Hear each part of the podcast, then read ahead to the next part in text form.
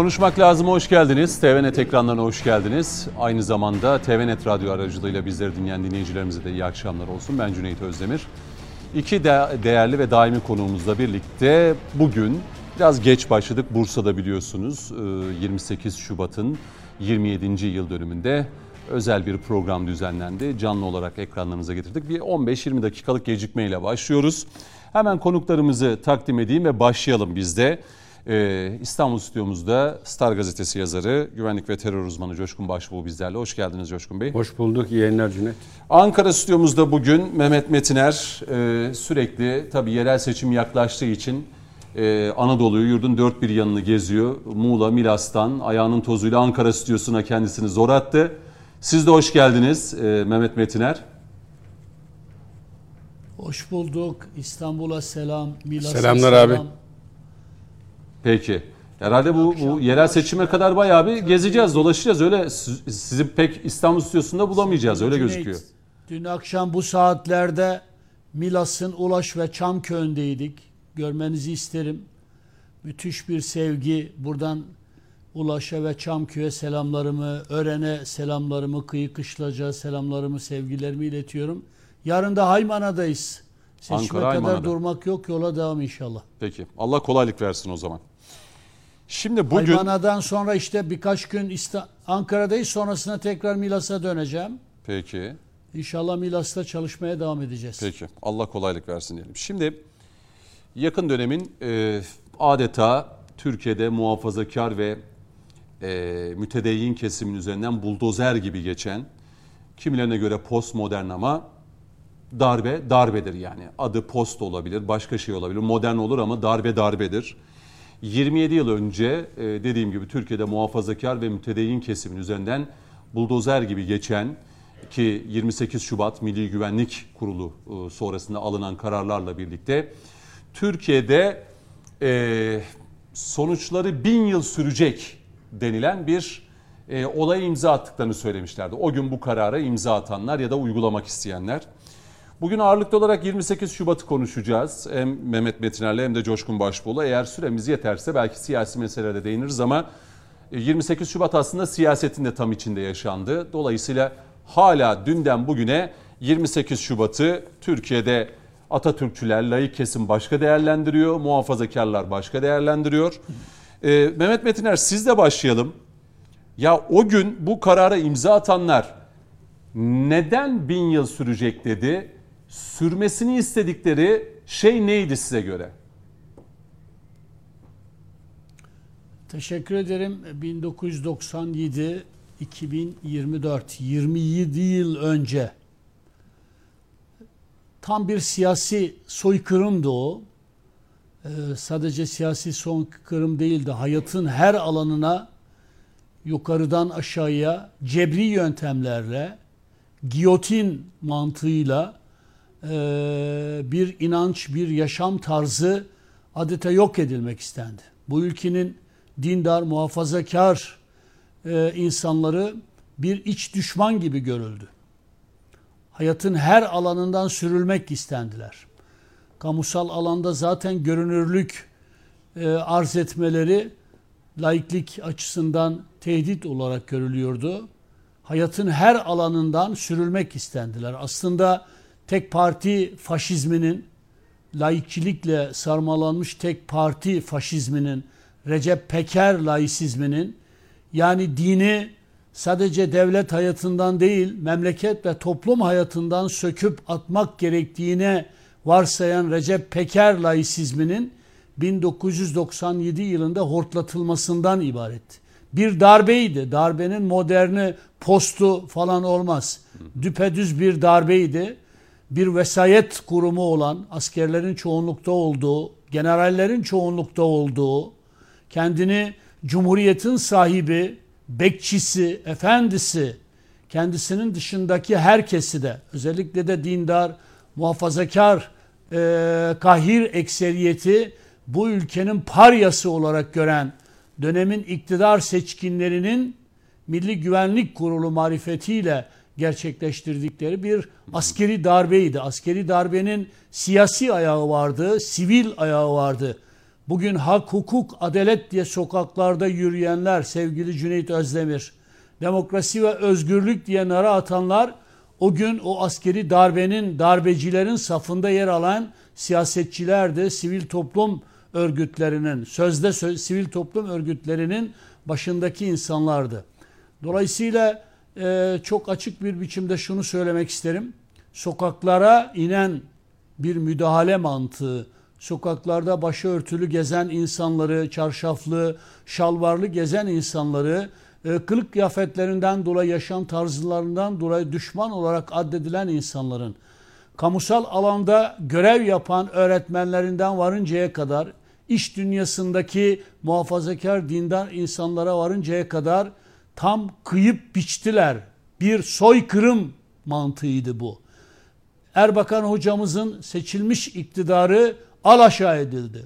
Tankların süngünün gücüyle alası alaşağı edildi ve ne yazık ki ne yazık ki hı hı. E, o dönemde yüksek yargı buna seyirci kaldı. Yüksek yargı 28 Şubat e, generallerinin karşısında briefing verdiği salonla ayakta alkışladılar. Yüksek yargı da bir vesayetin odağı olarak, Anayasa Mahkemesi vesayetin odağı olarak e, kendini konumlandırdı. Dolayısıyla özgürlüklerin ayaklar altına alındığı, milletin seçilmiş hükümetinin e, tanklarla, süngü gücüyle alaşağı edildiği bir e, darbe ve ama aynı zamanda e, aziz milletimizi var kılan değerlerin, mukaddesatın ve yaşam tarzının e, kamusal alan başta olmak üzere hayatın her alanından sökülüp atılmak istendiği bir soykırımla karşı karşıya kalındı. Bin yıl sürecek denildi hı hı. ama çok şükür e, birkaç yıl e, işte onu merak sürebildi. Ediyorum. Mehmet Metiner. Muhtar bile olamaz. Onu muhtar bile ediyorum. olamaz dedikleri Recep Tayyip Erdoğan hı hı. 2021 2001 yılında Adalet ve Kalkınma Partimizi kurdu. 2002 yılında iktidara geldi ve 28 Şubat zihniyet itibariyle hmm. tarih oldu. Ama ne yazık ki hala o dönemin mağduriyetleri devam ediyor. Doğru ama şunu o öğrenmek istiyorum. mağduriyetlerin tümünü de ortadan kaldırabildiğimizi söyleyemeyiz şu an. Şunu merak ediyorum. O bin yıl sürecek ya da sürmesini istedikleri şey tam olarak neydi size göre? Bin yıl, ya bu çok iddialı bir cümle. Bin tam yıl, ola, bu kararlar bin yıl sürecek. Tam olarak istedikleri şey şuydu, sürecek dedikleri şey şuydu. Bu milleti millet kılan, bu milleti var kılan değerler sistematiğinin, inancın, mukaddesatın ve yaşam tarzının hı hı. ilelebet bu topraklardan sürülmesiydi. Hı. Bugün hala Recep Tayyip Erdoğan düşmanlığının dibinde yatan zihniyetin bir diğer adıydı. Aslında bu 28 Şubat zihniyeti siyaseten devam ediyor. Erdoğan karşıtlığı üzerinden. Hmm. Yani 28 Şubat zihniyeti irtica ile tırnak içinde irtica ile topyekün mücadele konsepti üzerine oturan ama milletimizin millet kılan değerleri yok etmeye yönelik e, bir e, sistematik saldırıydı. Bugün bu e, zihniyet Erdoğan düşmanlığı, Erdoğan karşıtlığı üzerinden sürdürülüyordu. Dün Erbakan hocamızın şahsında, milli görüş liderimizin şahsında sürdürülen bu zihniyet bugün Erdoğan karşıtlığı, Erdoğan düşmanlığı üzerinden hı sürdürülüyor. Bizim yüreğimizi yakan yanı şu, o dönemin iktidar seçkinlerinin yanında bugün Erdoğan'ın yanında durması gereken kendisini milli görüşçü diye tanımlayan bir takım zevatın o dönemin iktidar seçkinlerinin yanında e, bulunmasıdır. E, bu da hmm. e, tarihin en ibretli, en acı, hepimizin de yüreğini yakan olgularından biridir. Peki. Ee, yine birkaç kritik sorum daha olacak. Komutanıma da döneyim. Açılışı yaptık. Size de aynı soruyu sorayım. Yani o gün o kararları alanlar, e, kararları uygulayanlar, Hatta bu kararlar uygulanmalı diyen siyasetçiler belki o günkü konjonktürde belki bunları söylemek zorunda kaldılar bilemiyoruz. Ama hala tartışıyoruz. bin yıl sürmesini istedikleri şey neydi? Sayın Metiner konuşmasının son bölümünde açıkladı. Sizin başka bir bakış açınız var mı? Bin yıl sürmesini istedikleri şey. Şimdi şöyle, e, o dönemde Cüneyt çok iyi bir algı operasyonu yürüdü. Yürütüldü ve bir e, kadroca yürütüldü bu iş. Mesela e, başörtüsü üzerinden iş köpürtüldü. Benim de rahmetli anneannem başında Yemen'i yazmayla rahmetli oldu. E, annemin başında e, bizim de başörtüsü dediğimiz örtüden var. Öylesine kavram kargaşaları yaşandı ki tören yapıyorsunuz örnek askerlere. Askerin ailesi mürüvvettir. Dünyanın hiçbir yerine göremezsin.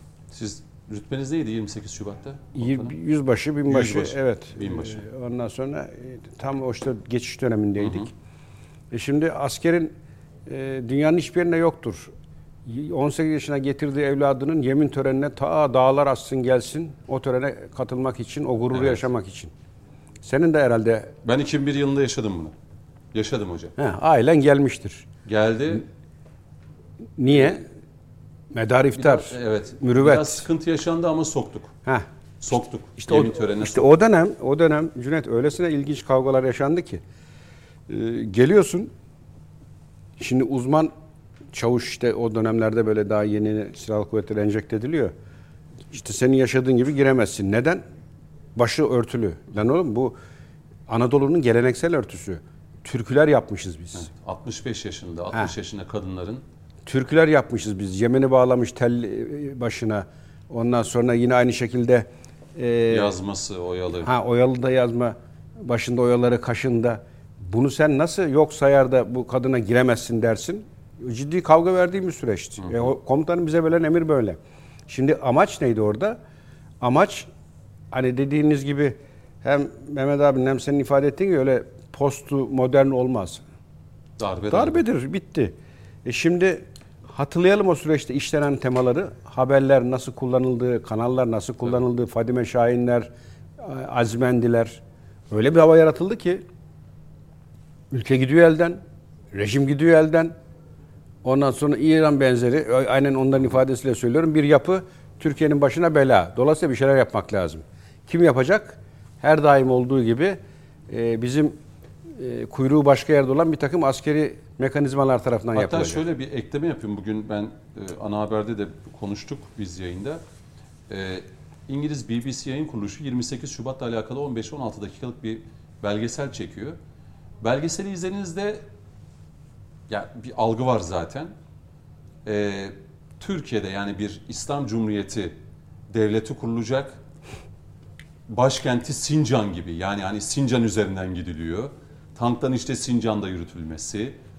E, işte o dönem dediğiniz gibi televizyona çıkan çıkan figüranları üzerinden e, yapılan röportajlar. E, Türkiye işte Arabistan değildir, İran değildir şeklinde. Yani BBC'nin belgeselini izleyince dedim burası neresi dedim. Ülke Yani. gidiyor diyorsun. Hayır yani bir kendi kendi adlarına bir İslam Cumhuriyeti kurmuş BBC. Başkenti de Sincan. Böyle bir belgesel. Şimdi e, oradaki ente- işin enteresan tarafı ne biliyor musun? E, bu televizyonda oluşturulan algıyla toplum bir kesim buna inandırıldı. Evet. Dediler ki eyvah gidiliyor, geliniyor yani ülke gidiyor. Türkiye İran oluyor. He. Ben de o dönem şunu söylemiştim. E, hatta sakıncalı şüpheli personel vardı kategori Askeriyede mi? askeriyede. Yani Nedir o? Ee, yani sakıncalı derken. şöyle eşin başı örtülü. Evet. Ondan sonra bir kere ilk başlangıç kategorin şüpheli. Biraz daha böyle e, yani işi uç seviyede yaşantıyla uygularsan Yani namazını kılan bir askerse, he, subaysa. sakıncalı. Sakıncalı. Heh. Şimdi şüpheli ve sakıncalı personelin e, uygulaması Hilmi Özkök zamanı ve onun öncesinde de başladı. Ama Hilmi Özkök zamanı zirve yaptığı bir süreci ben bizzat yaşadım. Ve böyle dosyalar dolusu insanlar dediler ki bunları ya atın silahlı kuvvetlerine ya da aklayın. Yani aklayından kasıt da şu ikna odaları vardı ya. O odalar bizde de vardı. Gidiyorsun personel diyorsun ki bak kardeşim sen kategoriye alındın. Ki önceden bu e, söylenmiyordu. Sonradan e, yüzüne dediler tebliğ edelim. Eğer eşin başını açarsa hani işte silahlı kuvvetlerde o istenilen standarda gelirseniz kategorin kaldırılacak göreve devam edeceksin. Eğer e, hayır açmıyorum veya bu benim yaşantım derisen hı hı. ilişkin kesilecek. Hı. Şimdi biz ilk daha e, işte o dönem yüzbaşıydım. E, bu dosyalar öne geldi baktık. Ben gittim konuşmaya. Nedir bir anlayayım meselesi meseleyi diye. Çünkü daha yeni başlamış bir uygulama. Ya konuştuğun kişi saklamıyor. Benim diyor inancım bu. Yaşam tarzım bu. Dolayısıyla ben diyor eşime baskı yapamam. Atacaksanız atın. Hapse atacaksanız tıkın. Tabii sadece askere değil yani bu akademisyen. Her yerde var. Ben sadece benim devlet memuru ama şu var yani tabii geçmişte yaşananlar aslında biliyoruz. Çekilen belgeseler, yazılan kitaplar, beyaz perdeye aktarılan. Şuraya getireyim. Yani bir o dönem Genelkurmay Başkanı kimdi? Hüseyin Kıvrıkoğlu. Kıvrıkoğlu muydu? Evet. Şimdi hayır şuraya getireyim lafı. Ee, şimdi çıktım dedim ki sıralı amirlere. Dedim bak bu işte bir tezat var. Bir karışıklık var. Hı. Nedir dediler. Dedim bakın bunlar yaptığını saklamıyor veya e, bununla açık ilgili bir ispat faaliyeti yok. Açık açık söylüyor. Yani bunlar rejim değiştirecek veya işte e, sistemi yıkacak bir yapı değil. Bir gizli faaliyeti yok. Esas Fethullah Gülen dedik. Hmm. Ondan sonra Aynen. o te- tehlike ve tehdit bu. Tepki aldım. Sen işine bak, önüne bak.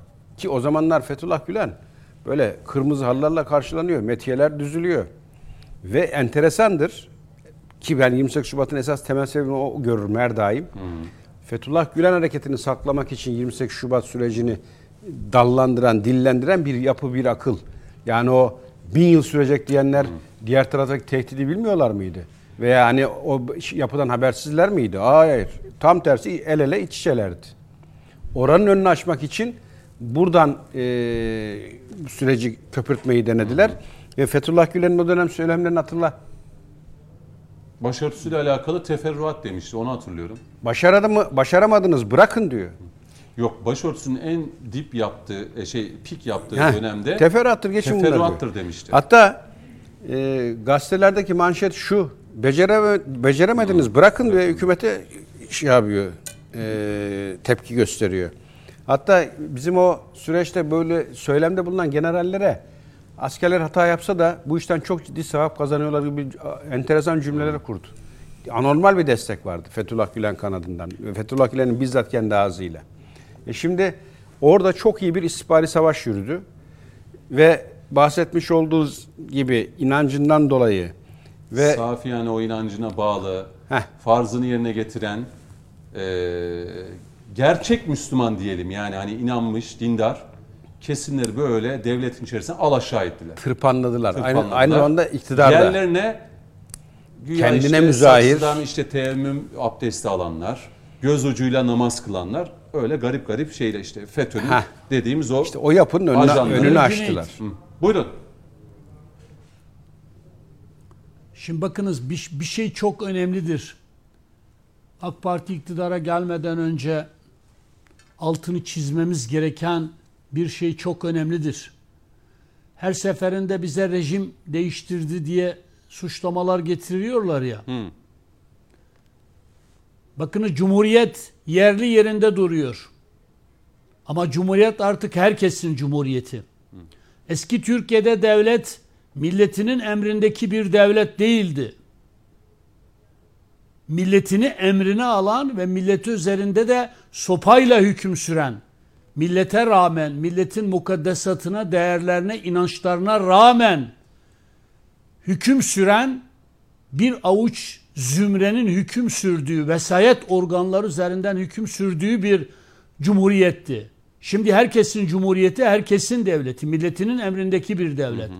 Neyi değiştirdik biz biliyor musunuz? Rejim değişikliğinden kastettikleri şey neydi biliyor musunuz? Bak açık söyleyeyim vatandaşlık rejimi eğer rejim kelimesini kullanacaksak eşitsizliğe yaslanan bir kısım vatandaşların bir kısım vatandaşlarından üstün görüldüğü bir vatandaşlık rejimi değiştirildi. George Orwell'in o meşhur hayvanlar çiftliği romanının başındaki söz var ya bütün hayvanlar eşittir ama bazı hayvanlar daha eşittir. Hmm. Eski Türkiye'de bir kısım vatandaşlar bir kısım vatandaşlardan daha eşitti, daha ayrıcalıklıydı. Başını örtüyorsan vatandaş bile değilsin. Dindarsan laiklik düşmanısın, cumhuriyet düşmanısın. Kamusal alanda yer alamazsın. Hayatın hiçbir alanında da bir aktör olamazsın. Ancak bir uyruk olabilirsin. Bir zenci olabilirsin. Tayyip Erdoğan'ın liderimizin bir dönem zenci metaforu üzerinden yaptığı şey buydu. Biz çok acılar çektik. Dışlandık, ötekileştirildik. Hep bize şunu söylediler. Bak çok net söylüyorum. 22 yıllık iktidarımız döneminde biz hiç kimseyi çarşafa sokmadık. Hiç kimsenin başının açıklığıyla, başının kapalılığıyla ilgilenmedik. Hiç kimseye başlarını örtmelerini istemedik. Başını örten vatandaşımızla başını açan vatandaşımız arasında ayrım gözetmedik. Biz ne yaptık biliyor musunuz? Başını örtenlere de ayrımcılık, evet, ayrıcalık tanımadık. Sadece başı açıklarla başı kapalı vatandaşlarımızın bir arada eşit bir biçimde yaşamalarını sağladık. Yani o eşitsizliği kaldırdık. Ama kendilerini imtiyazlı addedenler nedense bunu bir rejim değişikliği olarak takdim ettiler. Anladım. Niye? Hı hı. Ben sabahlara kadar başörtüsünden dolayı okula, üniversiteye gidemediği için ağlayan kızımın o gözyaşlarına hiçbir şey değişmem. Bakınız bugün o acılarımızı bile yüreğimize gömme olgunluğunu gösteriyoruz. Ama kendi devri iktidarlarında gencecik çocuklarımızı başlarının örtüsünden dolayı milletimizi yaşam tarzından dolayı iç düşman gibi görenler 22 yıllık iktidarımız döneminde olabildiğince özgür yaşarlarken kalkıp bizi bir de diktatörlükle suçluyorlar. Yaşam tarzları dayatmakla suçluyorlar. Yapmayın, etmeyin. Bugüne kadar hiç kimse yaşam tarzı dayatmadık. Ama bize yaşam tarzları dayatıldı. Bizim ezanlarımıza bile ilişildi. Camilerimize bile ilişildi. Nasıl hutbe verileceğine bile karışıldı. Ama biz rövanşist duygular içinde değiliz. Bir dönem yaşandı. Acılarla dolu bir dönem. Bakınız Maraş'ta Fransız askeriyle niye vuruştuk biz? Çarşafa el uzattığı için vuruştuk. Gazi Mustafa Kemal Atatürk'ün rahmetli annesine bakınız. Üstünde çarşaf vardır. Eşine, rahmetli eşine bakınız. Üstünde çarşaf vardır, başörtüsü vardır. Ne oldu da birdenbire çarşaf, başörtüsü, irticanın sembolü, başı açıklıkla modernliğin sembolü olarak dayatıldı. Bırakınız bu ülkede başı açık vatandaşlarla başı kapalı vatandaşlar bir arada barış içerisinde yaşasınlar. Bizim devri iktidarımızda bu sağlandı. Eşitsizliğe dayalı imtiyazlı vatandaşlık rejimi değiştirildi. Cumhuriyet cumhura ait kılındı. Devlet milletin devletine dönüştürüldü. Herkesin kendisi gibi kalarak özgürce yaşayabileceği yeni bir Süre Türkiye inşa edildi. Onun Coşkun, için hı hı. Coşkun onun için diye. Onun Buyurun. için şunu Hı. çok önemsiyorum. Şunu çok önemsiyorum. Yani kimsenin yüzüne kabahatini vurmaktan, acıları yarıştırmaktan, acıları kaşamaktan, rövanşist duygular içinde olmaktan haz alan insanlar değiliz. Gelin, gelin diyoruz. Bir çağrıda bulunuyoruz. Bütün bu yaşanmışlıklardan ders alarak artık bu zihniyetin hortlamaması için bir mutabakat zemini oluşturalım herkesin kendisi gibi kalarak kendisini özgürce geliştirebileceği Türkiye yüzyılını birlikte inşa edelim diyoruz. Ama buna rağmen hala birileri Erdoğan düşmanlığı yapmaya devam ediyor. Erdoğan'ın Türkiye'yi İslamcı bir rejime doğru sürüklemek istediğini iddia ediyor. Ee, e, yani 28 e, Şubat zihniyetinin hala bir kesimde devam etmesi ve hala kahir ekseriyetin bir iç düşman gibi görülmesi, laiklik, cumhuriyet, Atatürkçülük üzerinden bir iç düşman gibi görülmesi gerçekten e, çok büyük bir haksızlıktır, çok büyük bir bühtandır. Hem suçlu hem güçlü olmak e, galiba böyle tamam. bir şey. Vereceğim süre. Bugün ikimiz yani Coşkun Komutanım siz ve ben olduğum için süremiz var. Yani yaklaşık daha bir 50 dakikamız daha var onu söyleyeyim. Şimdi o güne dair pek çok görüntü var komutanım. Yani siz de askeriyedeyken, e, binbaşı, yüzbaşı rütbesindeyken yaşananları biliyoruz. Pek çok rütbeli insan irticai faaliyet yani namaz kıldı, eşi kapalı vesaire de ordudan atıldı biliyoruz. Hepimizin etrafında bu tür insanlar var. Yakınları, akrabası, amcası, babası. Ee, o güne dair bu kararları alanlar hatta o görüntüyü izlemişsinizdir herhalde. Sayın Metin Erde siz de. Ee, İstanbul Üniversitesi'nin galiba tıp fakültesinde hem hemşirelerin hem de yeni mezun olan doktorların yemin töreninde başörtülü kızlara gelip orada bir herhalde hoca siz mezun olmayı da hak etmiyorsunuz, diplomayı da hak etmiyorsunuz, bu ülkede yaşamayı da hak etmiyorsunuz deyip başlarını böyle şey alıp yani orada böyle bir Arbede. görüntü çok yani tiksindirici yani hani asla kabul edilemeyecek bir görüntüyle karşı karşıya kalıyoruz. Acaba o görüntülerde e, başrolde bulunan o kadın vatandaşımız bu ülkenin vatandaşı belki de şu anda 60'lı yaşların üzerinde 27 yıl önce bu yaptığı hareketi o söylediği sözleri izleyince pişman olmuş mudur ya da pişmanlık duygusunu yaşamış mıdır? oyuna gelmiş. Gerçekten bu vatan evladıysa kesinlikle o hissi yaşamıştır. Niye böyle bir erim yaptım? Çünkü o dönemde bizden gibi görünen ama asla bizden olmayan, amacı provokatörlük olan, ipin ucu, yuları da başka yerlerde olan birçok kişi vardı. Ama darbe yapan ve darbeye e, imza atanların açıklamalarına baktığımızda hiç pişmanlığı görmedik. Yani Kenan Evren dedi ki bugün olsa yine yaparım dedi. Bak sana iki cins... Yargılamadayken Hayır, hatırlayın. İşte sana iki cins insan saydım. Sen o cinslerden birini oturttur o cevabı verenlere. Bir, gerçekten bu vatanın evladı. Algıya kapılır, yanılır. Der ki sürü psikolojisi hareket Ama ettik. şimdi o sürü psikolojisini o görüntüden izleriz. Yani nefretle böyle o kızları İşte çekip bak, atıyor. Tekrar söyleyeyim bir açık kapı bırakıyorum. Yani b- burada bir şekilde ben bu oyuna geldim der. Bunu da samimi itiraf eder. İşte o insan gelecekte seyrettiğin görüntüleri hakikaten Mesela ben Kemal Gürüz şey midir şu an? bak işte Ya da sen, Alemdaroğlu. sen sen O onu- dönemki rektör. Heh, sen onu Ya da ikna odalarında kimdi? Sayın Metiner iyi bilir o milletvekilini. bayan bayan Nur Serter. Heh, mesela Nur Serter pişman mıdır? Profesör Doktor Nur Evet. Serter. Mesela Nur Hanım Cumhuriyet Halk Partisi'nin İstanbul Milletvekilliğini ben yaptı. olduğu kanaatine değilim. Ee, ama dediğim gibi işte o sınıflandırma e- eksik kaldı. Bak bir e, oyuna gelen, algıya kapılan, sonradan da yaptığı hatayı anlayıp ben pişmanım. Hakikaten biz de iyi oynamışlar. Biz de o cahil kafamızda bu oyuna gelmişiz diyenler. İki, o hani bir sınıfta ekleyeyim hadi çok sert olmasın. bir de bin yıl sürecek İki, hala o eski Denilene bildik, inananlar. ha, eski bildik türküyü okuyanlar. İşte ki o az önce bahsettiğin e, hanımefendiyi bu sınıfa dahil edebilirsin. Nur Serter. E, üç, bak üç en önemli, en tehlikeli olan da bu.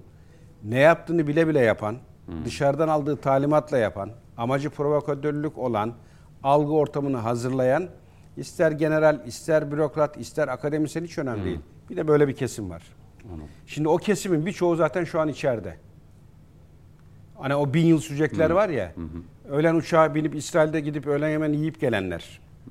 Ha, şimdi e, bunların e, 28 Şubat'ın sonrasında kendine en fazla geniş alan açan FETÖ'cüler. heh, bak bunların birçoğu o süreci çok iyi bilen, dışarıdan verilen talimatı harfiyen uygulayan ve Fethullah Gülen denilen o e, gelmiş geçmiş en büyük alçağın, ihanet şebekenin, örgütün lideri olan kişinin önünü açanlar. Doğru. Beraber iyi biçtiler. Pişman değildirler. Anladım. Asla pişman değiller. Peki Ve e, fırsatı bulduğu an gene yaparlar çünkü onların görevi o. Peki şu 27 yılı geçti dedik ya.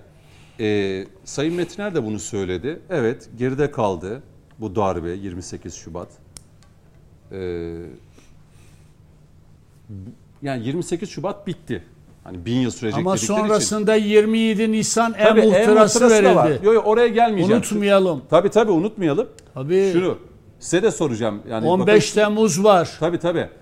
Ee, o kafa, o zihniyet Türkiye'de var mı hala mesela? Hiç şüphe. Siyasette var mı? Bürokraside var Hiç mı? bak- Sayın Metiner de cevap için vereceğim süre ama önce siz Hiç şüphe tamamlayın. etme. Bak hiç şüphe etme. Ben eğer sana ister 15 Temmuz ister 27 Medyada Nisan- mesela. Ha, Bak o kafa eğer, hala duruyor. Eğer ben e, bu tehlike ve tehdit bitmiştir dersem ben en büyük ihaneti yapmış olurum ülkeme. Hala pusuda bekleyen, Bravo. hala e, fırsatı bulduğu an aynıyı tekrar bu ülkeye yaşatacak olan diri bir akıl var. Biz niye hala O boğuşuyoruz? akla ne diyelim? Yani Türkiye'de seküler kesim mi diyelim, Kemalizm mi diyelim, ne diyelim? Onun tam onun karşılığı ne olabilir yani? Bunun tek bir tanımı var. E, Bu ülkenin altına oymaya çalışan dışarıdan güdümlü yapılar. Ve içeride onun uzantıları. Bitti. Anladım. Şimdi 15 Temmuz bak az önce bir örnek verdik. Çarpıcı bir örnekti. Bugün 28 Şubat'ın iyi tahlil eden herkesin mutabık olduğu konu şu. 28 Şubat'ta Fethullah Gülen önü açıldı derler. En iyi onlar istifade etti derler. Hani istihbaratta bir klasik sorudur ya. Bu süreç kime yaradı diye. işte bunlara yaradı. Burayla oynarken arka tarafta büyük e, güruh aktı gitti. Bizi 15 Temmuz'a getirdi o süreç. Ve 15 Temmuz'un e, getirmiş olduğu sürecin hala diri ve fırsatı bulduğu an aynısını yapacağını hep dillendiriyoruz. Danıştay'ı oturup konuşmadık yani rovanşizmle mi gelecek? Sayın Metin dedi ki evet ben de çok katılıyorum. Yani 22 yıldır AK Parti iktidar döneminde ben çok hatırlıyorum radyoda program yaptığım dönemde televizyonda. AK Parti alkolü yasakladı, içkiyi yasakladı, Ya Cüneyt. işte meyhaneleri kapattı, işte eğlence yerlerini kapa hep buna benzer pek çok haber yapıldı. Hani Cüneyt. yaşam tarzına müdahale ediyormuş gibi. Cüneyt. Ben böyle bir şey görmedim. Siz gördünüz o, mü? O kıyamet e, tam Biz tersi. kimsenin yaşam tarzına müdahale etmedik. Vereceğim süre. Etmeyiz, vereceğim, ettirmeyiz. vereceğim. Rahat olun. Geleceğim Asla ettirmeyiz. Tam tersi bak tam tersi. Ben espriyle karışık hep söylerim. Hani e, Cumhuriyet Halk Partisi'nde kendini konumlayan veya hani bu yapıyı tehdit görmeye çalışan hani AK Parti işte şeriat, rejim, değişiklik ya olmadığı kadar rahatsınız diyorum. Bak Ya olmadığı kadar rahatsınız. Rejim Ha. tartışması 1923'te bitmiştir dedi ya. Bak yapacak yapı yapacak insan çeyrek asır ya çeyrek asırdır iktidardı. Ve olmadığı kadar rahatsız dediğinde gülerek haklısın diyorlar. Yani bugün ülkede benim şu özgürlüğüm kısıtlandı. Ben şurada bir engellemeyle karşı karşıyayım. Veya şurada bir tehdit görüyorum diyecek bir Allah'ın kulu yok. Peki şu, şöyle soruyu yönelteyim, Metinler'e döneyim Sayın Metinler'e. Türkiye'de muhafazakar, dindar ya da mütedeyyin kesimle, Türkiye'deki işte Atatürkçü, laik, seküler dediğimiz kesim, ya işte şöyle işte AK Parti gider yerine bir başka parti gelirse, iktidar gelirse, biz dindar ve muhafazakarlara yönelik işte şunlar şunlar olur gibi bir endişe yaşamalı mı? 22 yıllık zaten AK Parti iktidar döneminde Türkiye'de laik ve seküler kesimde aslında AK Parti'nin icraatlarını gördü, yaşadı ve yaşamaya da devam ediyor. Yani böyle bir e, endişe duymalı mı Türkiye'deki muhafazakar kesim ya da mütedeyyin dindar kesim? Elbette, elbette böyle bir muhafa böyle bir e, şey endişe e, duymalı çünkü bu en- endişe zaten pompalanıyor. Şu an adını zikretmeyeceğim. Yerel seçimdeki duyarlılık dolayısıyla o partinin adını zikretmeyeceğim. E, e, çünkü yerel seçimde e, partilerin kendi aralarında böyle e, dövüşmesini çok gerekli bulanlardan değilim. Ama ana muhalefet partisinin e, bir gen- genel başkanı çocukların Kur'an kurslarına gönderilmesini bile bir irtica olarak görebiliyor. Ve e, ortaçağ zihniyeti tabirini kullanabiliyor. Ya arkadaşım ben çocuğumu nereye göndereceğimi sana mı soracağım? Yani Kur'an kursuna şu ve bu yaşta gönderilen çocuklar iç düşman, iç tehdit, ortaçağ zihniyeti diye suçlanacak da başka yerlere gönderilen çocuklar bu CHP zihniyeti, CHP zihniyeti tek parti döneminden bahsediyorum. CHP'li seçmenlerimiz kendilerine yönelik olarak asla algılamasınlar. Dün akşam Milas'ın ulaşında da Çamköy'ünde de birbirinden değerli CHP'li seçmenlerle kucaklaştık. Bizim CHP ile CHP'li seçmenlerle hiçbir sorunumuz yok. Biz bir zihniyet eleştirisi yapıyoruz. Diyoruz ki ya kardeşim bırakın herkes özgür olsun ya. Sadece siz özgür olmayın. Herkes özgür olsun.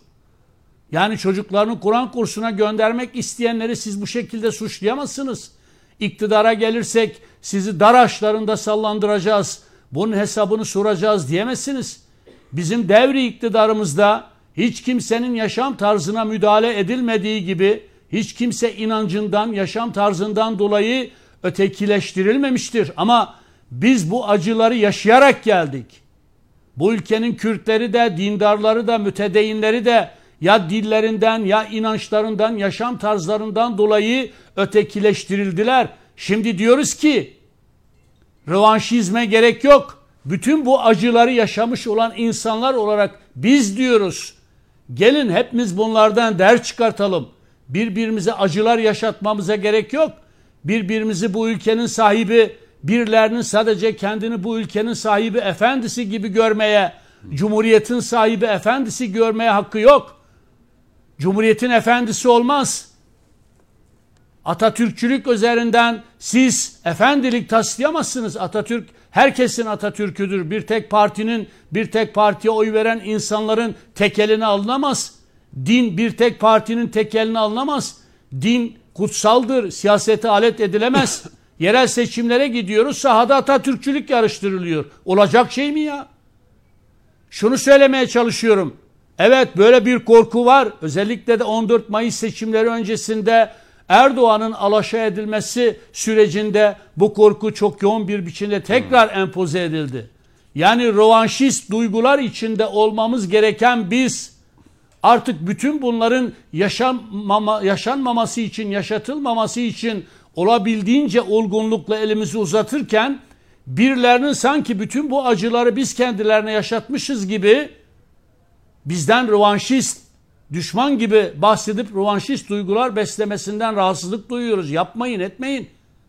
Öyle dar ağaçları e, yani biz 22 yıldır ülkeyi diktatörlükte yönetmiyoruz. Sandıktan seçilen bir iktidarız. Milletimizin verdiği bir güçle yönetiyoruz. Kendi siyasal programatimiz doğrultusunda, siyasal anlayışımız doğrultusunda. Ne diyoruz biz? Bu ülkenin Alevisi, Sünnisi, Müslümanı, Hristiyanı, Türkü, Kürdü, Arabı, Lazı, Çerkezi bu ülkenin eşit vatandaşlarıdır diyoruz. Hiç kimsenin bir diğerinden üstünlüğü yoktur. Öyle inandığı için, böyle yaşadığı için inancı e, üstünlüğü yoktur diyoruz. AK Parti'nin farkı bu. Bütün bir Türkiye'yi tutuyoruz. Rovanşist duyguları ortadan kaldırmaya çalışıyoruz.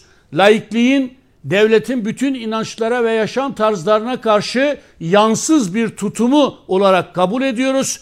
Demokratik, özgürlükçü bir laiklik anlayışını savunuyoruz. Ama siz bir kısım vatandaşlarımızın hatta bu ülkenin kahir ekseriyetinin yaşam tarzını çocuklarını Kur'an-ı Kerim kurslarına gönderdiği için ortaçağ zihniyeti diye, irtica diye suçlamaya devam ederseniz iktidara geldiğinizde de hesap soracağınızı söylerseniz hmm. e bu 28 Şubat zihniyetini hala sürdürdüğünüzün ifadesidir. İkna odalarını unutmak mümkün mü ya? Yani ikna odalarında kimi ikna etmeye çalıştınız? Başınızı açın öyle okuyunuz. Merve Kavakçı milletvekili olarak seçildi, parlamentodan atıldı. Yıllar yılı bu ülkede Yıllar yılı bu ülkede evlatlarımızın, kız çocuklarımızın üniversitelerde, okullarda okumalarına izin verilmedi ya. Bir kısım kadınlarımızın başörtülerinden dolayı seçilme hakları ellerinden alındı ya. Demokrasi sadece sizin için değil, herkes için olmalı. Biz AK Parti olarak ne diyoruz? Herkes eşit olmalı, herkes için özgürlük olmalı diyoruz. Başı açık da bizim vatandaşımız, başı kapalı da bizim vatandaşımız.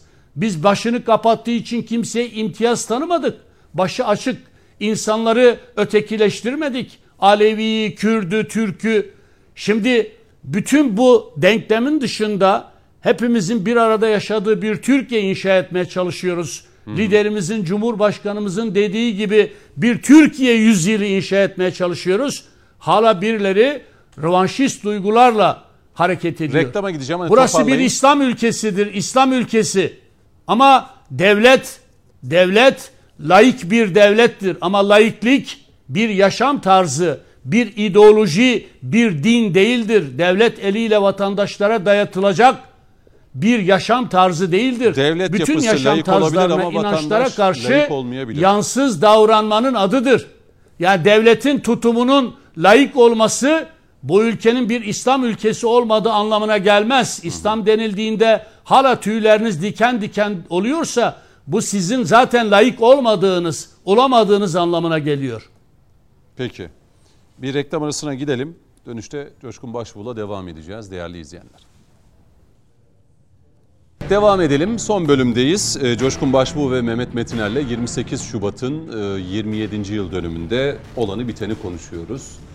Ee, Şimdi bu 28 Şubat kafası zihniyeti siyasette, iş dünyasında, medyada, bürokraside, devlet yönetiminde yani hala var mı? Az önce söyledik, ineleyelim. Var. Fırsatını bulduğu an hemen sana aynı anları yaşatırlar. Bundan bak hiç şüphe etme. Darbe yaparak mı yaşatırlar yoksa İster postta, ister modernde, ister e, silahlı de. Yani, yani nasıl zaten- yaşatabilirler? Şimdi şöyle, e, burada halen o bahsetmiş olduğun yapının e, bu başlıkları işlediğini arka planda görebiliyorsun. Hala da bak çeyrek asır geçmiş. İşte Cumhur İttifakı'nı tehdit göstermeye çalışan, işte Cumhur İttifakı'nı e, rejim karşısında bir tehdit olarak anlatmaya çalışan bir akıl var ya. Yani bu akıl hiçbir zaman sönmedi, bitmedi. Ve e, bitmeyecek de. Yani hep deneyecekler. Aslında Refah Partisi Ben o yıllarda yaşadığı şeyin aynısını AK Parti'de 2002-2007 arası yaşadı. O kadar işte. Kapatma davası. Heh, evet, Yani evet. hatırlıyorum da hani Evet. pek çok. Sayın Metiner daha iyi özetler. Buyurun. Sayın Erbakan'a, rahmetli Erbakan'a yapılan var ya, yani inanılmaz e, alçakça saldırılardı. Aynısını dediğin gibi o süreçte AK Parti'ye de yaşatıldı. Kapatmaya kalkıldı. Bir oyla işte. kapatılmadı Ha, AK Parti. Bir oyla. Evet. Ve şu an o tehdit yok mu zannediyorsun? Şimdi ben olaya şu gözle bakıyorum sevgili Cüneyt. Türkiye üzerine hesap yapanların döneme göre, yere göre oynadığı, işlediği başlıklar var. O dönem 28 Şubat. FETÖ dönemi e, 15 Temmuz'du. Başka bir başlık altında işlendi. Evvelinde sağ sol dendi başka bir başlıkta işlendi. Yani bir akıl Türkiye'yi dizayn etmek için devrine durumuna göre, elindeki dosyanın durumuna göre masaya yatırdığı o planlı, programlı operasyonları uygulamaya sokuyor. Olay bu. Şimdi o tehdit hiçbir zaman bitmedi tekrar söylüyorum. Yani yine yaparlar. Bak o dönemde de mesela 28 Şubat sürecinde isimler saydın az önce. Bunlar pişman mıdır değil midir diye. Ben de provokatörlerden bahsettim. 28 Şubat döneminde en büyük başlıklardan birisi halkı kutuplaştırmaktı. İşte o bahsettiğim Tabii, tabii, baskılar, üniversitedeki o şiddet, öğrenciler arasındaki eğlenme olaylar, birilerinin sürekli o medya yoluyla işlemiş olduğu başlıkların okula, sahaya yani çeşitli iş platformuna yansımaları bunlar tesadüf değil ki. Allah'tan oyuna gelmedik 12 Eylül'de evvelinde olduğu gibi sağ sol olaylarında olduğu gibi. Yani dindar ve layık kesim birbirini kırabilirdi. Kesin, bak o olayda eğer en tehlikeli e, başlıklardan biri olurdu. Şimdi 50'lerde Barış Gönülleri adıyla Anadolu'yu gezdirdiler ya o gezmeden sonra tespit edilen hususu dosyalara dönüştürdüler. Sağ sol oynandı bitti. Layık anti layık oynandı bitmedi. Daha halen diri işte az önce ifade ediyoruz. Alevi Sünni mezhepsel bunlar karşının senin üzerine yapmış olduğu hesaplara dönük operasyon planları. Sırası geleni oynuyor. Tutturabilirse ne ala, tutturamazsa güncelden düşerse rafa kaldırıyor. İkinci B planına geçiyor. Biz böyle böyle geldik bugünlere. Ve şimdi dikkat Hatta et. o dönem merhum Erbakan Hoca e, hatırlayın kanlı mı kansız mı olacak diye de bir cümle sarf etmişti. Evet. O Ve- darbe heveslerine. Heh, ya, tehlikeyi, tehdidi gördüğü için hükümetin Evet. hani icrasındaki isimler bunlar. Gördüğü için kibarca aslında uyarmaya çalışıyordu ki zaten 15 Temmuz herhalde ne demek istediği anlaşılmıştır. Aslında, evet, evet. Orada çok net görüldü. E şimdi bu bahsetmiş olduğum kutuplaştırma e, tabanda karşılık buldu mu? Bulmadı ama etkileri hala bugün de sürüyor Cüneyt. Yani e, bir Mesela nerede sürüyor diye sorsam. E, hala başörtüsünü konu eden, hala da aynı plağı çalmaya çalışan... Mesela CHP şu an hala o konuda şey midir yani başörtüsü? Onlar da bir değişim dediler Kılıçdaroğlu'yla ne bileyim. ya o e, Dönüşüm dediler. oy kaygısıyla söylenmiş söylemler. Rozet taktılar. Bak oy kaygısıyla söylenmiş söylemler. Fabrika ayarına döndüğü an yani fırsatı bulduğu an... İktidara geldiği an. Heh, gücü eline aldığı an hiç merak etme aynı başlığı işleyecekler. Çünkü dışarıdan oyun buna kurulu. Dışarıdaki e, istenen tablo şu. Değerlerinden uzaklaşmış. Hiçbir değer yargısı kalmamış. Batı ağzıyla, batı aklıyla, batının güdümüyle yaşayan, Bu nefes alması gereken bir Türkiye. rağmen yine iktidara gelecek CHP ya da onun gibi düşünen bir akıl, siyasi akıl böyle bir şey yapabilir mi ya? Böyle bir şey yeltenebilir mi? Sana öyle güzel bir süslerler ki hiç anlayamazsın. Biz var ya biz demokrasinin sigortasıyız. Biz olmasaydık ah diye başlar cümleler. Allah'a şükür sonunda başardık. Tehlike Hmm. Ama bu tehdidi- acılı tecrübeleri yaşamış, yaşadıktan sonra böyle bir şey. İnşallah o- hani o ortam olmaz da olursa olduğunu göreceksin. Hmm. Hatırlatırsınız o zaman. olursa olduğunu göreceksin. Şimdi burada olay şu.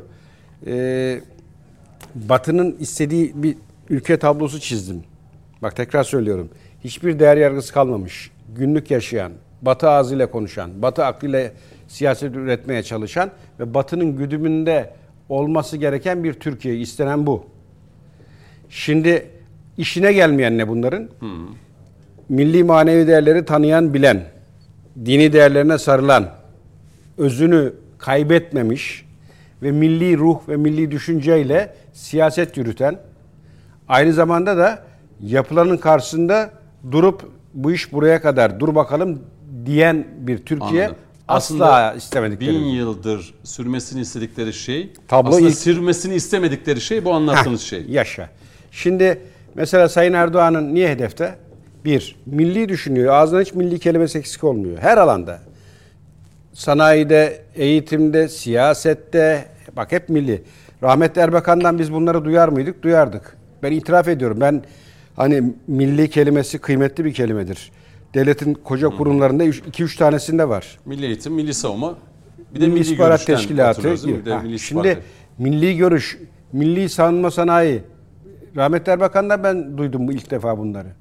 Şimdi ne kadar kıymetli olduğu bugün anlaşılıyor bu terimlerin. Yani milli savunma diyoruz ama savunması o dönemlerde ne kadar milli? Adı milli, diyoruz sadece milli kelimesine. ne kadar milli? Elbette. Ee, şimdi o bahsetmiş olduğum milli kelimesinin e, tekrarını kullanan Erbakan ekolünün devamı Sayın Erdoğan. Ondan dolayı hedefte. Erbakan'da başardılar. Bunu da başaramayacaklar evvelallah. Niye? Çünkü Erbakan döneminde dikkat et hükümeti dağıttılar ya. O dönemde medya ve gazetecilerin de İnanılmaz Ee, katkısı et- var. katkısı var, evet. Üstüne gidilmedi. şeyi hatırlıyorum yani isim vermeyeceğim ama Sermayede var. var var tabii var. Ama o gün televizyon, gazete ve medya aracılığıyla bu işi zaten toplumun her kesimine aktardılar. Dediniz yani Cüneyt kutuplaşma. zaten o altyapıyı yapmadan böyle bir oyuna giremezsin. Tabii. tabii. Sürekli bak haberleri hep bunlarla açtık. Fadime Şahin, Müslüm Gündüz. Şöyle mesela desem ki komutanım yıl 2024 değil mi? Yıl 2024 diyorum. Bir gazeteci çıksa ya da ben ben diyelim. Ben de bu mesleğin içindeyim. Gittim. Bir cuma vakti cuma namazının kılacağı esnada liseli gençlerin cuma namazı vakti saf durmuşlar ve cuma namazını kılıyorlar. Ya bu gençler niye cuma namazında diye bir haber yapsam 2024 yılında. Ne derler bana? Yapanlar yok mu zannediyorsun? Dur bir yıl 2024'ten bahsediyorum. E, tamam, Ben yeni- ya- yeni Sen deli misin derler ya. Sen bunu bunu ne diye haber yaptın demezler mi bana? Ama bak hala onu deneyenler var. Hala Hayır, alıcısı var. 28 Şubat döneminde duayen dediğimiz isimlerin Bunlar- bunlara haber yapıp ana haberde ilk sırada topluma verdikleri günleri hatırlıyoruz. İşte ben- Liseli genç çocuklar cuma vaktinde okulda değil camide cuma namazını kıldılar şeklinde haber verdi. Evet. Ben bunları Bu zaten normal mi? bu, bu soruları niye sorduğunu bilerek bu cevabı veriyorum. Halen yok mu diye öyle bir akıl. Bak halen ince ince böyle değdiren fırsatı bulduğu anda da var ya manşeti oluşturmaya He, ben şu anda böyle bir haber yapsam bunun alıcısı var mı Türkiye'de? kısmen de olsa var. Hmm. Öyle bir, bir- hani ha- cevap hakkı da olmasın. Şöyle şu kesim bu kesim demeyeyim. Zaten sen de bunu görüyorsun. Evet. Az da Alıcısı olsa, olur yani Az da olsa, cılız olsa bunun alıcısı olur. Hele bir de bunu medyayla süslersen böyle televizyonlarla, Fadime Şahin benzer haberlerle öyle bir taban yaratırsın ki. Bakayım Metiner, Sayın Metiner de böyle düşünüyor mu acaba? Ee, sonra bir 2-3 dakika daha vereceğim, kapanışı gerçekleştireceğim. Buyurun Sayın Metiner. Hala bunun tohumları var mı, nüveleri duruyor mu, siyasette, medyada, iş dünyasında? Oradan konuşuyorduk ya da az önce söylediğim yani o günün medyası ve gazetecileri. Hala el üstünde tutuluyorlar. Hala el üstünde Doğru, tutuluyorlar. dediği doğru. 28 Şubat'ın kalemşürleri hala el üstünde tutuyorlar. Hala muteber addediliyorlar. Bak artık kendimizde, kendi geçmişimizde yüzleşmek zorundayız. Milli kelimesini kullanıyoruz. Neremiz milli bizim ya? Eğitim sistemimiz mi milli? Hukuk sistemimiz mi milli? Devlet marifetiyle bize dayatılan yaşam tarzları mı milli? Gövdemizin üstünde taşıdığımız zihin, batı zihni bizi kovduğumuz düşmana benzettiler. Ülkemizi işgale gelen düşmanları imparatorluğumuzu tasfiye eden düşmanları evet Anadolu'dan kovduk. Kovduk da ne oldu?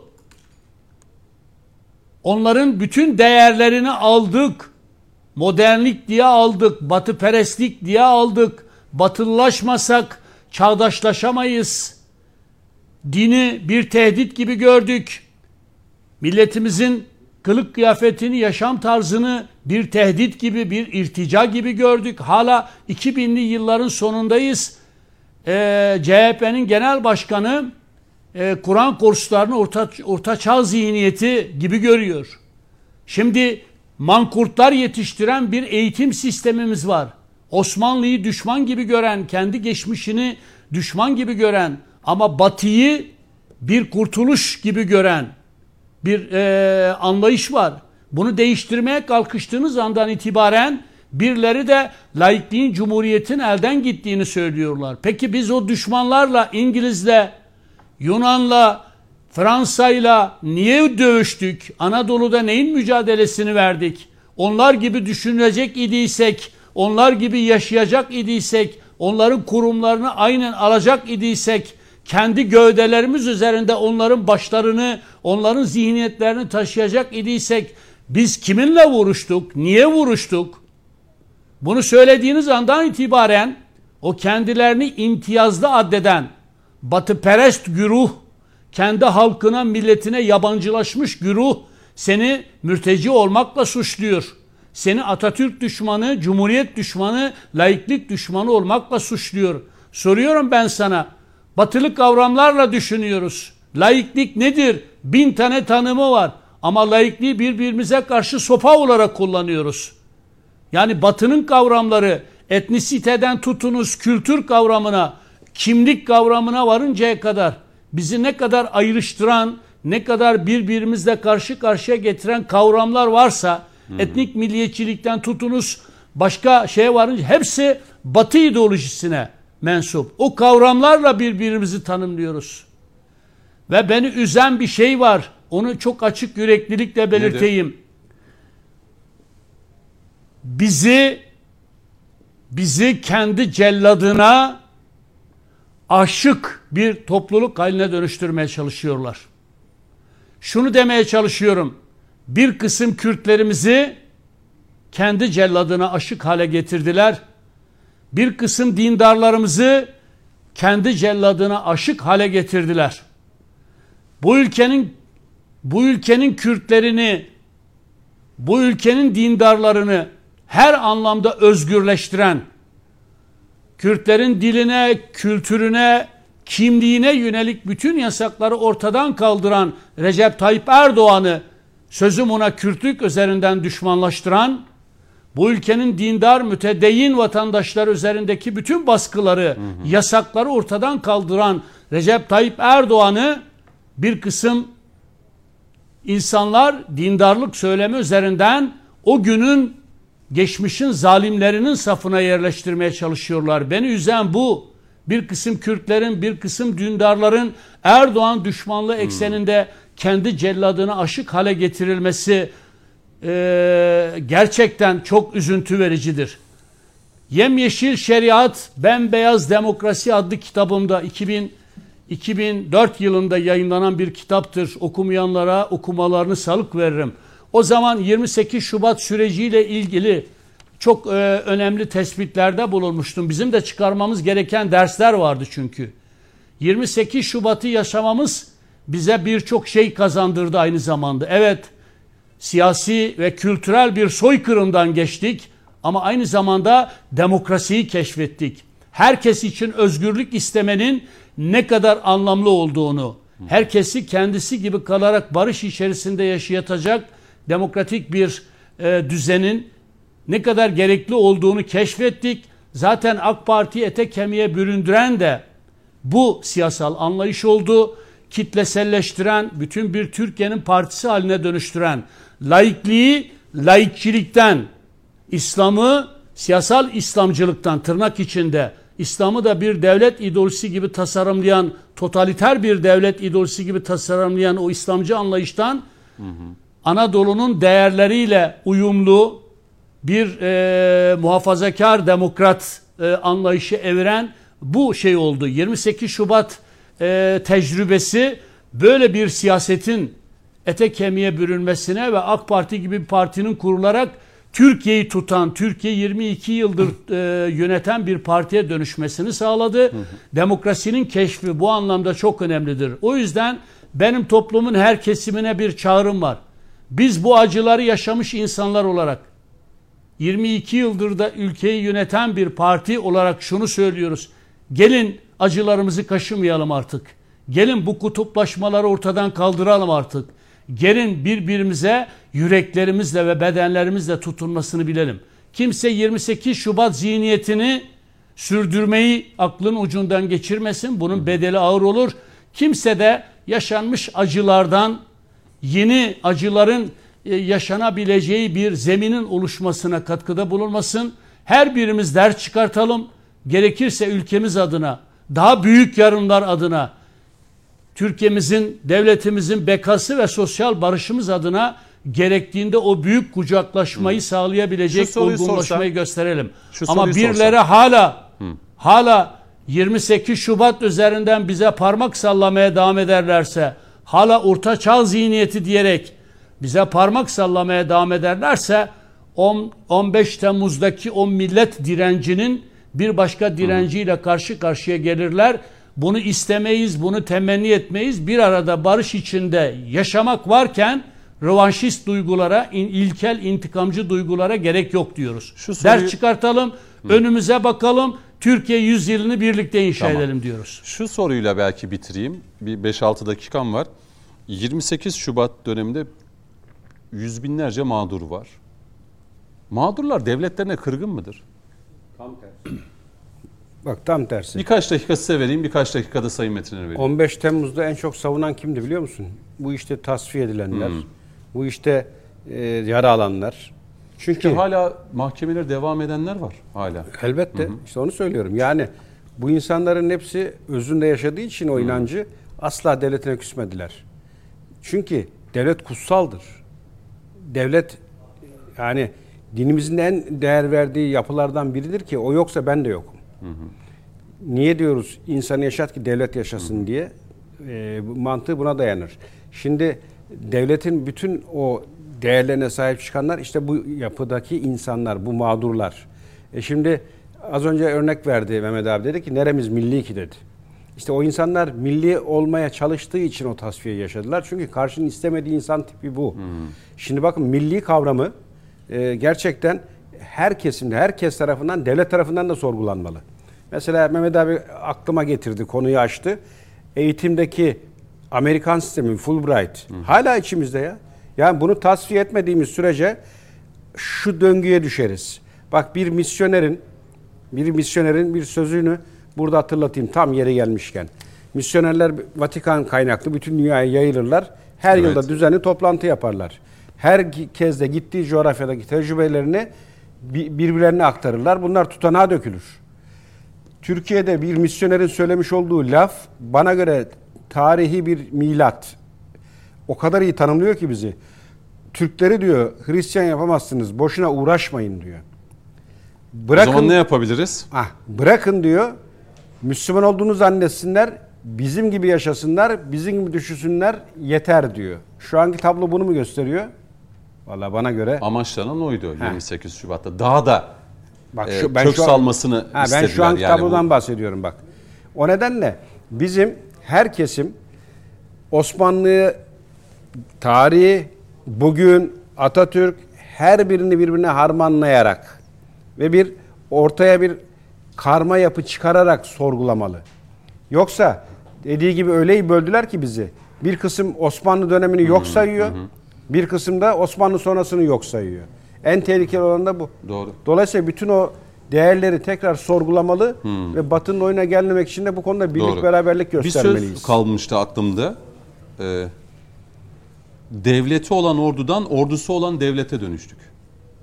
Evet. Yani aslında o dönem 28 Şubat ya da darbeler ve arkasında olan Amerika işte vesaire. Bak, bak işte Mehmet onlar abi ne diyorlardı? Devleti olan ordu. Heh, Ama biz ordusu olan devlete. dönüşmüş idik. O dönemde işte Mehmet abinin bahsettiği o. Yani kendini böyle her şeyin üstünde gören, Evet. işte evet. bu sistemin sahibi benim, evet. son noktayı ben koyarım diyen bir akıl ki o aklın o aklın esas da dışarıyla bağlantılı olduğu hani o bizim çocuklar başardı dediği akıl olduğu ortaya İki dakikam çıktı. var. Dolayısıyla şu an o dediğin değerlere sahip gerçekten o mağdur yapının her e, branşta her kesimde her e, meslek grubunda sahip çıkmasıyla bu ülke ayakta Tabii. kaldı. Güçlü ordusu olan bir devletimiz var. Şükürler olsun ki büyük, güçlü bir devletimiz var. Sayın Metinen iki dakika var. Buyurun toparlayın bitireceğim. Her şey millet için. Devlet de millet için, ordu da millet için. Milletinin emrinde olmayan bir devlet, milletin emrinde olmayan bir cumhuriyet, milletinin emrinde olmayan bir ordu Neye yarar? asla kabul edilemez. Devlet eliyle ulus yaratmaya çalıştılar, millet yaratmaya çalıştılar. Homojen bir millet. Batının istekleri, Batının ideolojileri, değerleri doğrultusunda. Var olan milleti beğenmediler. Dilini beğenmediler, kültürünü beğenmediler, yaşam tarzını beğenmediler. Kendi milletini düşman gibi gören iktidar seçkinleri marifetiyle yukarıdan aşağıya zecri yöntemlerle bir ulus yaratmaya çalıştılar. Buna da ulus devlet dediler. Yani ulus kendi devletini oluşturmadı ama devlet eliyle ulus oluşturmaya çalıştılar. Bu proje iflas etti. Milletin devleti olacak. Bugün Recep Tayyip Erdoğan'ın yaptığı en büyük siyasal şey budur. Milletin Artık devleti. kendi milletine ait bir devlet var. Onun için yani bunun adının din devleti olması değil bu. Ama din bu toplumun özüdür, Olmazsa tutkalıdır. Dolayısıyla dini bir şekilde referans verdiğinizde bunu tehdit gibi görüyorlar. Ama laikliğe ona buna referans verdiğinizde e, ululanıyorsunuz, baş tacı ediliyorsunuz. Kendi değerlerimizle artık barışmamız lazım. Geçmişimizle, tarihimizle barışmamız lazım. Kendimiz olmamız Peki. lazım. Ama bu batıya düşman olmamız, batının değerlerini de düşman kabul etmemiz anlamına gelmiyor. Peki. Bitiriyorum. Ee, önümüzdeki hafta siyaseti biraz daha konuşacağız. Sayın Metiner de zaten geziyor. İzlenmeni yani önümüzdeki hafta ayın 8'inde e, neredeyse artık seçime 22 gün kalmış olacak yerel seçimlere. Biraz daha e, seçimlere odaklanacağız. Hararet Öyle gözükecek. artacak. Evet tansiyon yükselecek gibi. Coşkun Başbuğ teşekkür ederim. Mehmet Ben Metinler'e teşekkür teşekkür, edelim. Ankara'daydı. Ankara ekibine de selam olsun. Ankara'ya selamlar. Biz bitiriyoruz, noktayı koyuyoruz. Ee, önümüzdeki hafta tekrar birlikteyiz. Bizden sonra da siyaseten programı olacak. Ee, önümüzdeki hafta görüşmek üzere. Hoşçakalın.